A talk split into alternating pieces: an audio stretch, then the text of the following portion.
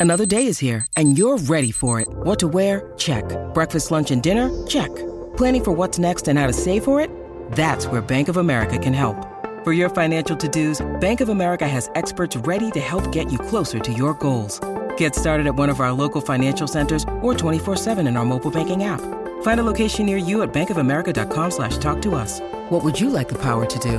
Mobile banking requires downloading the app and is only available for select devices. Message and data rates may apply. Bank of America and a member FDIC. Ryan Reynolds here from Mint Mobile. With the price of just about everything going up during inflation, we thought we'd bring our prices down. So to help us, we brought in a reverse auctioneer, which is apparently a thing.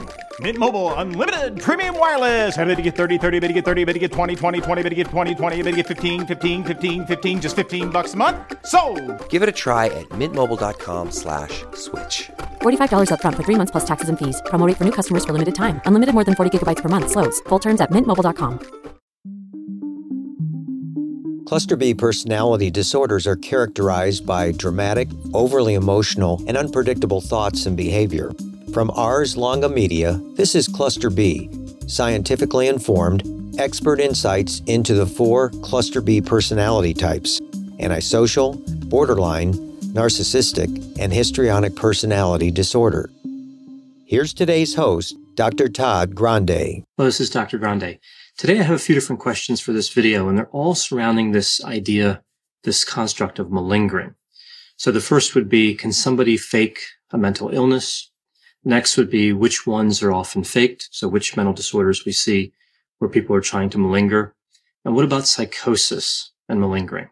So I'll answer all these questions about malingering. And it's important to know here that some mental disorders can really be easily faked. And I'll talk about those. But it's not always so simple as to say it's malingering. So the first thing I want to do is draw the distinction between malingering, factitious disorder, and somatic symptom disorder. So about these disorders, it's important to know that they're all relatively rare. And of course, here we're talking about these disorders in relation to mental health issues. So faking a mental disorder or mental health symptoms. So to start with, I'll cover malingering. So malingering is not a mental disorder. It's a V code. So it's really a condition and it can be the focus of clinical attention. But again, it's not something that somebody can be diagnosed like a mental disorder. Malingering is when somebody fakes mental health symptoms. Again, it can be physical health, but that's a separate area here. I'm just talking about mental health. So it's when somebody fakes mental health symptoms for external gain. So malingering is deliberate. Now, factitious disorder is actually somewhat similar, except it is a mental disorder, but the faking of mental health symptoms is done for sympathy, not for money or any other material gain. Factitious disorder, like malingering, is also deliberate. So if somebody knows that they don't have the mental health symptoms and they're telling you that they do or they're acting like they do. Now, somatic symptom disorder is really quite different from those other two. Somatic symptom disorder is when somebody has real symptoms that are not explained. So there's no other explanation for the symptoms. They're real, but they seem to have something to do with the mental health side as opposed to having a physical cause. So some important distinctions there between malingering factitious disorder and somatic symptom disorder. Now this video, of course, is focusing on malingering. So mental disorders can be easily faked, as I mentioned before. Some are more easily faked than others. And I think one of the reasons they can be easily faked is all the information about mental disorders is available in the literature. The DSM, the Diagnostic and Statistical Manual, outlines all of the symptoms necessary for specific diagnoses.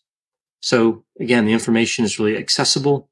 Anybody can buy DSM. Anybody can look up the literature and read about all these different symptoms that would be necessary for diagnosis. Now, there are three different types of malingering. We see pure malingering. This is when somebody is acting like they have a disorder that they don't have. So they have no mental health symptoms in reality, but they're acting like they have a disorder that's characterized by mental health symptoms. We also have partial malingering. This is when somebody does have real symptoms and they're exaggerating those symptoms. This one's particularly hard to detect. When somebody has even subclinical symptoms that are real and say they're just acting like they're rising to the clinical level, It's very hard to catch that. The last type of malingering is called false imputation. This is when somebody has real symptoms, but they say the cause of the symptoms is different than it really is. And again, this is very hard to catch. So an example of this would be somebody actually has post-traumatic stress disorder from a car accident. So they have real symptoms, but then they say that the post-traumatic stress disorder, the symptoms are actually caused by a relationship. So the partial malingering and the false imputation, again, very hard to detect. Pure malingering, that first type, is a little easier to detect, but really all different types of malingering are challenging to spot. So when we talk about malingering, why would somebody fake the symptoms of a mental disorder? What would be the purpose of this? Well, there are really two different areas we could think about here. One is to gain something and the other is to avoid something. So on the gain side, we'd see motives like substances, like being prescribed medications from a psychiatrist, for example. We see gaining money, housing. On the avoid side, we see trying to avoid arrest, although usually this doesn't work. We also see avoiding prison, and sometimes malingering can help somebody to avoid prison. More often, though, we see it as gaining better conditions in a prison. So being moved from one unit over to a mental health unit. Again, people who malinger aren't always successful at this, but this is one of the reasons. Another reason could be to avoid military service. I don't really see this as a particularly common reason, but it is one of the potential reasons to fake symptoms. In my experience, I've seen a lot that are substance related.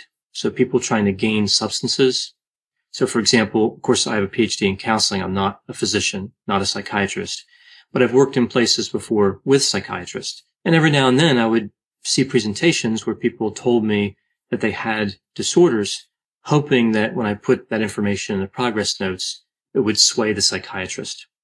Another popular reason is circumstances related to the criminal justice system. So again, trying to avoid prison or trying to get better conditions. So maybe trying to get probation instead of prison, or again, being moved from one unit of the prison, which is undesirable, to a unit that is more desirable.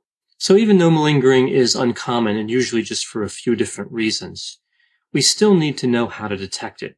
The method to detect it and the accuracy and reliability of that method is really specific to the disorder being faked. Now again, malingering is not common overall, but it's relatively more common with certain disorders.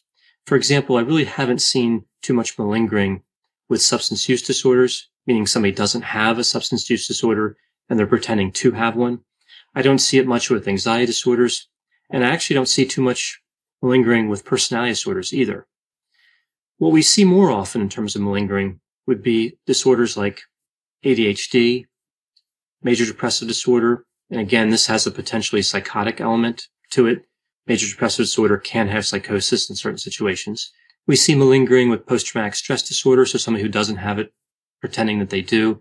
And I say the most popular disorder would be schizophrenia or something related to schizophrenia like schizoaffective disorder.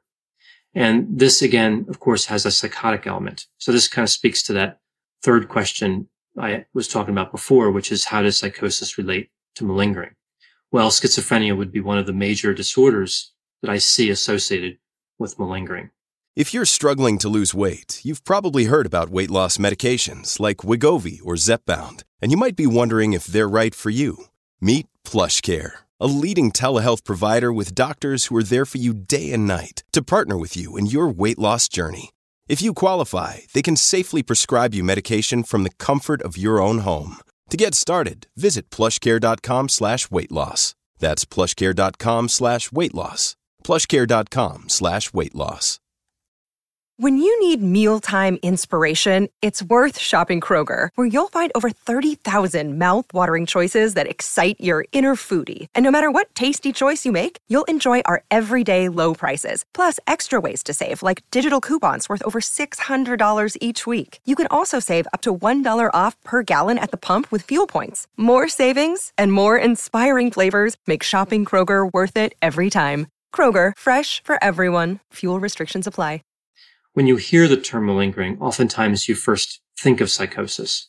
Now, a lot of times this is because of the potential gain an individual can have in the criminal justice system, as I mentioned before. So that criminal justice element is a popular motive. Therefore, schizophrenia is one of the disorders that's chosen oftentimes for malingering. So in terms of detecting malingering, again, it's specific to the disorder, but how can we detect it? So with many disorders, detecting someone who's malingering would be pretty difficult. For example, if somebody's faking OCD, that's fairly difficult to detect. ADHD, even though it's somewhat common, that's difficult to detect. Conduct disorder, adjustment disorder, and a number of other disorders would be really challenging to figure out in terms of detecting that malingering. But there are a few things to look for. None of these by themselves, of course, prove someone's malingering. These are just certain things that we see in the research literature that appear to be giveaways. They appear to be elements that we can detect and say, well, it raises the probability that we're dealing with malingering. So the first would be if someone has really unlikely symptom combinations. For example, somebody is trying to say they have major depressive disorder, but then they're repeatedly appearing happy or telling you that they're happy. Another would be when somebody's uncooperative. Now, again, that's just one element to look for. But if somebody's uncooperative in counseling, that could be a sign of malingering. If somebody says, I don't know a lot, if they respond that way a lot, even to relatively basic questions. If someone tries to intimidate you as a clinician, that's a sign. If somebody's angry or they're upset by relatively benign questions, we wouldn't expect somebody to be upset by benign questions. It's a little unusual. If somebody hesitates when they're answering as if they're trying to think of the correct answer based on an answer they gave before, that's an indication. And one of the ones I've seen a few times is if somebody asks, how did I answer that question before? So you might have the chart in front of you, or if it's electronic on the screen in front of you, and they'll say, Oh, that's a good question. Or, Oh, yeah, I remember answering that before. What did I say before? That's a probably a little bit stronger indication of malingering. Another indication would be if they accuse you of inferring that they are faking. That's actually a fairly good indication as well. And also vague answers. If somebody answers always in kind of an impressionistic way, a way that lacks detail and can never give you specifics, that's an indication of an increased risk of malingering. Now, specifically looking at inconsistencies, we could divide inconsistencies up as internal and external. So, for example, an internal inconsistency would be an inconsistency in the client's history as they report it. So, for example, with post-traumatic stress disorder, if they report one clear cause in one interview and then they say something else caused it in another. That's an internal inconsistency. Many of the inconsistencies related to malingering, however, are what are called external inconsistencies. And I think of these external inconsistencies as really being in two categories. The reported symptoms compared to the level of functioning and the reported symptoms compared to the observed symptoms. So an example with the level of functioning. If somebody's saying that they are depressed, and I mentioned this before with being depressed and being happy at the same time. And you can see them in the waiting room, like say that there's glass there as you walk out to the waiting room and they're laughing hysterically in the waiting room. That's inconsistent with depression. Not impossible, of course, but it's one of those examples of reported symptoms being different than the observed level functioning. In terms of observed symptoms, say somebody's trying to feign delusions and they say they're being chased by the government, yet they don't seem to react when you mention the CIA or the FBI. And let's say those particular agencies are part of their delusion. Usually if somebody's having a delusion about being chased by the government or persecuted by the government, they would have some reaction to that. Another example would be with obsessive compulsive disorder. If somebody says they have compulsions, but they don't have any intrusive thoughts, obsessions, it's unusual to have compulsions without obsessions. As a matter of fact, I don't know how that would even really be possible with OCD because obsessions are really required with that disorder. So again, it's not impossible. Like somebody could just report it incorrectly, but still that's an indication that something's going on potentially with malingering. Now, when talking about malingering and psychosis, I mentioned this before. This is an area we see a lot, specifically with auditory hallucinations. There's a few things that are important to know as a clinician and really with a few other areas around psychosis. I'll talk about those too. So with auditory hallucinations, what we see is that they're usually clear, intermittent, and paired with delusions. Those are all very common. So if somebody says that they have auditory hallucinations, but they can't really make out what the voices are saying, that points to malingering. If they say that auditory hallucinations are happening all the time and they never get a break from them, that would be unusual. And also if they have auditory hallucinations or they report they have them and they don't have delusions, that would also stand out as potential malingering. Now, speaking of delusions, there are important elements to know about delusions as well. If you see that somebody reports delusions that have a sudden onset or termination, that's a little unusual. What we see with delusions is that they stay around a long time and they don't tend to end quickly or suddenly. If somebody's talking about paranoid delusions and they're being really straightforward with you, they're eager to talk to you about their paranoid delusions, and they don't seem to have any fear around them, that's a bit unusual too. Now moving over to visual hallucinations. Visual hallucinations are actually pretty interesting in relation to malingering. We know with visual hallucinations, they're almost always in color. And it's rare that they would change based on somebody's eyes being open or closed. Another area would be that visual hallucinations usually involve normal sized people. So not involving people that would appear particularly small in the hallucinations. And I think what happens here is when individuals are trying to malinger visual hallucinations, they get confused with alcohol induced symptoms. So there is a type of visual hallucination that involves seeing people that are small. They're called Lilliputian hallucinations, but they're actually fairly rare with schizophrenia, which is oftentimes, again, what somebody's trying to feign with the psychosis. We do see them, however, as I mentioned, with alcohol. So really, again, I think this is what happens here. People read about these Lilliputian hallucinations and they're related to alcohol, but they use them to try to feign schizophrenia. And this is a fairly good indication of malingering relative to the other indications. Again, no one sign proves somebody's malingering. Another thing I see with schizophrenia in general, in terms of malingering, is that the negative symptoms aren't usually feigned. And like this would be the flat affect. These are fairly difficult symptoms to feign. And there's actually a few other areas of schizophrenia that are difficult to feign as well. Specific symptoms like word salad, loose associations, and derailment are also hard to fake. So usually when somebody's malingering and they're trying to show you they have schizophrenia or prove to you they have schizophrenia, they'll skip those particular symptoms, the negative symptoms, the word salad, the loose associations, and the derailment. So people can malinger. It is possible. Again, it's hard to detect, but it's hard to fake some of these symptoms and it's hard to fake some of them 24 hours a day. So there are some indications that clinicians can use, but accusing a client of malingering, no matter what the circumstances, is always a really sensitive situation. I would say seek supervision and really have everything well documented and have safety addressed before introducing any conversation about malingering. It's one of those things, again, lingering in general, that's uncommon. So we don't want to move into that area without being very careful. I would say that when you do seek supervision and it makes sense to introduce malingering after all these stages have been met and all the conditions have been met and you're fairly sure that's what you're dealing with, be ready for a negative reaction, a strong reaction, including potential violence. So it's important to have, again, safety considerations addressed before introducing this.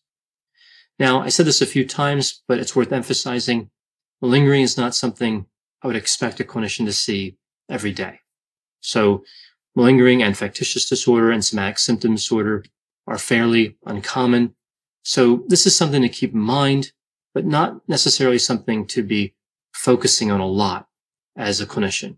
Our main job as counselors is to provide relief from symptoms to help clients meet their goals. Sometimes we'll see malingering and that's unfortunate. We have to know how to deal with that. But most of the time, clients are telling the truth. They're just trying to get better and they're coming to counseling so you can help them. So some important considerations when considering malingering. For more content like this, check out Healthy Toxic, another podcast from Ars Longa Media, all about what makes or breaks relationships, including issues related to narcissism, narcissistic abuse, and how personality disorders affect relationships. Ars Longa Vita Brevis. Learn more at arslonga.media. Welcome to the Bravery Academy. My name is Emma Ferris and I'm your host. This podcast is crafted to share the stories of courageous individuals who've overcome adversity and found the courage to live their best lives. We'll explore the science of well-being, courage and connection, and interview top thought leaders, game changers, and survivors. It is from these stories that we learn what resilience is, how to heal, how to recover, and how to be brave.